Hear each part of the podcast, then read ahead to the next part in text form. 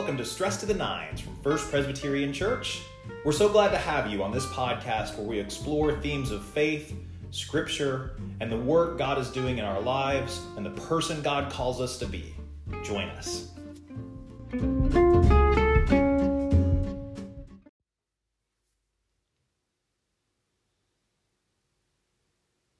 Hey, good morning, everybody. Welcome to another edition of Stress to the Nines, live from Blackburn Quarantine, day four, here in the Blackburn Dining Room.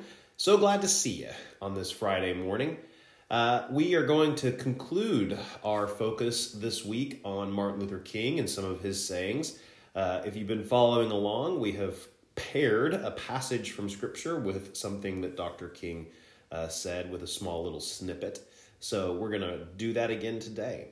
So, without further ado, let's get into it. We're going to listen to these words from Matthew 6 and then words from Dr. King. So, this is Matthew 6, verses 31 to 33, and then Dr. King.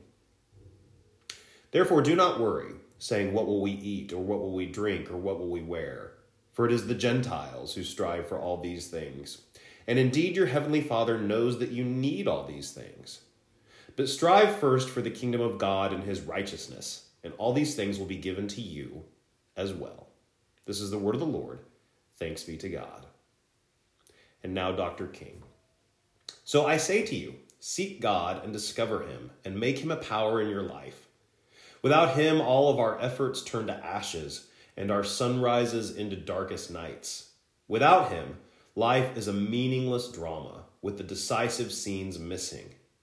But with God, we are able to rise from the fatigue of despair to the buoyance of hope. With him, we are able to rise from the midnight of desperation to the daybreak of joy. St. Augustine was right. We were made for God, and we will be restless until we find rest in him.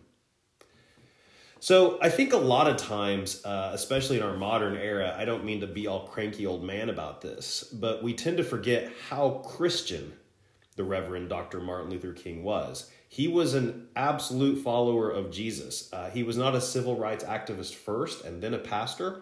He was a civil rights activist because he was a Christian. And his values in that movement were rooted in the values of his faith. I chose this passage because there's absolutely no civil rights to it. Uh, this is the first time we have heard from Dr. King all week where it sounds just like a pastor talking about his faith and the importance of our faith in Jesus. The words from Jesus at the end of Matthew 6, which is kind of the conclusion of the Sermon on the Mount, are some that I wish almost everybody would memorize. We love to worry. There is almost nothing that we love more than worrying. But we are reminded here that our purpose on earth is to serve God, to strive first for the kingdom of God, and then worry about our material comforts. Understanding that as we do God's work in this world, our material comforts, food, shelter, clothing, uh, will be met and we will be able uh, to persist in the ways that we need to persist. For Dr. King, I loved the images that he used uh, here. Uh, with God, we are able to rise from the f- fatigue of despair to the buoyance of hope. With God, we are able to rise from the midnight of desperation to the daybreak of joy. Uh, it is in our focus on our faith, in our experience of God, in our service to God, in our discipleship to Jesus. It is in these ways in our life that we are able to pull ourselves out of our darkest moments, that we are able to enter into communion with God, and that we're able to live in communion with our brothers and sisters in Christ. Uh, faith is at the fore of all that we do. Faith shapes us, faith guides us, and we should never lose sight of what we are supposed to do here in the world, who we are called to be here in the world, and how we are supposed to live our lives. Uh, these words of Dr. King, he concludes with a paraphrase of St. St. Augustine that we were made for God and we will be restless until we find rest in Him. Certainly a fitting conclusion for our week today. So let's pray.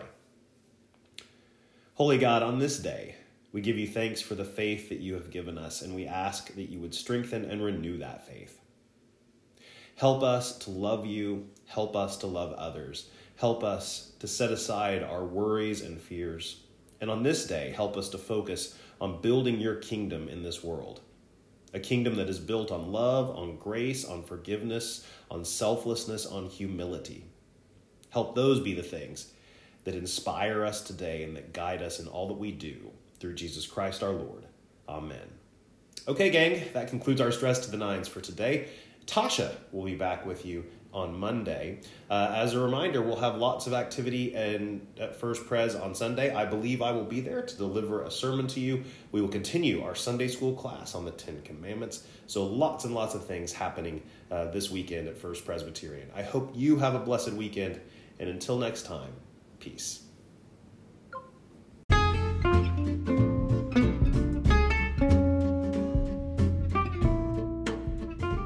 Thanks for listening to Stress to the Nines. Be sure to like and review this podcast wherever you have found it. And for more content from First Presbyterian Church, check out the One Pres Pod. Until next time, peace.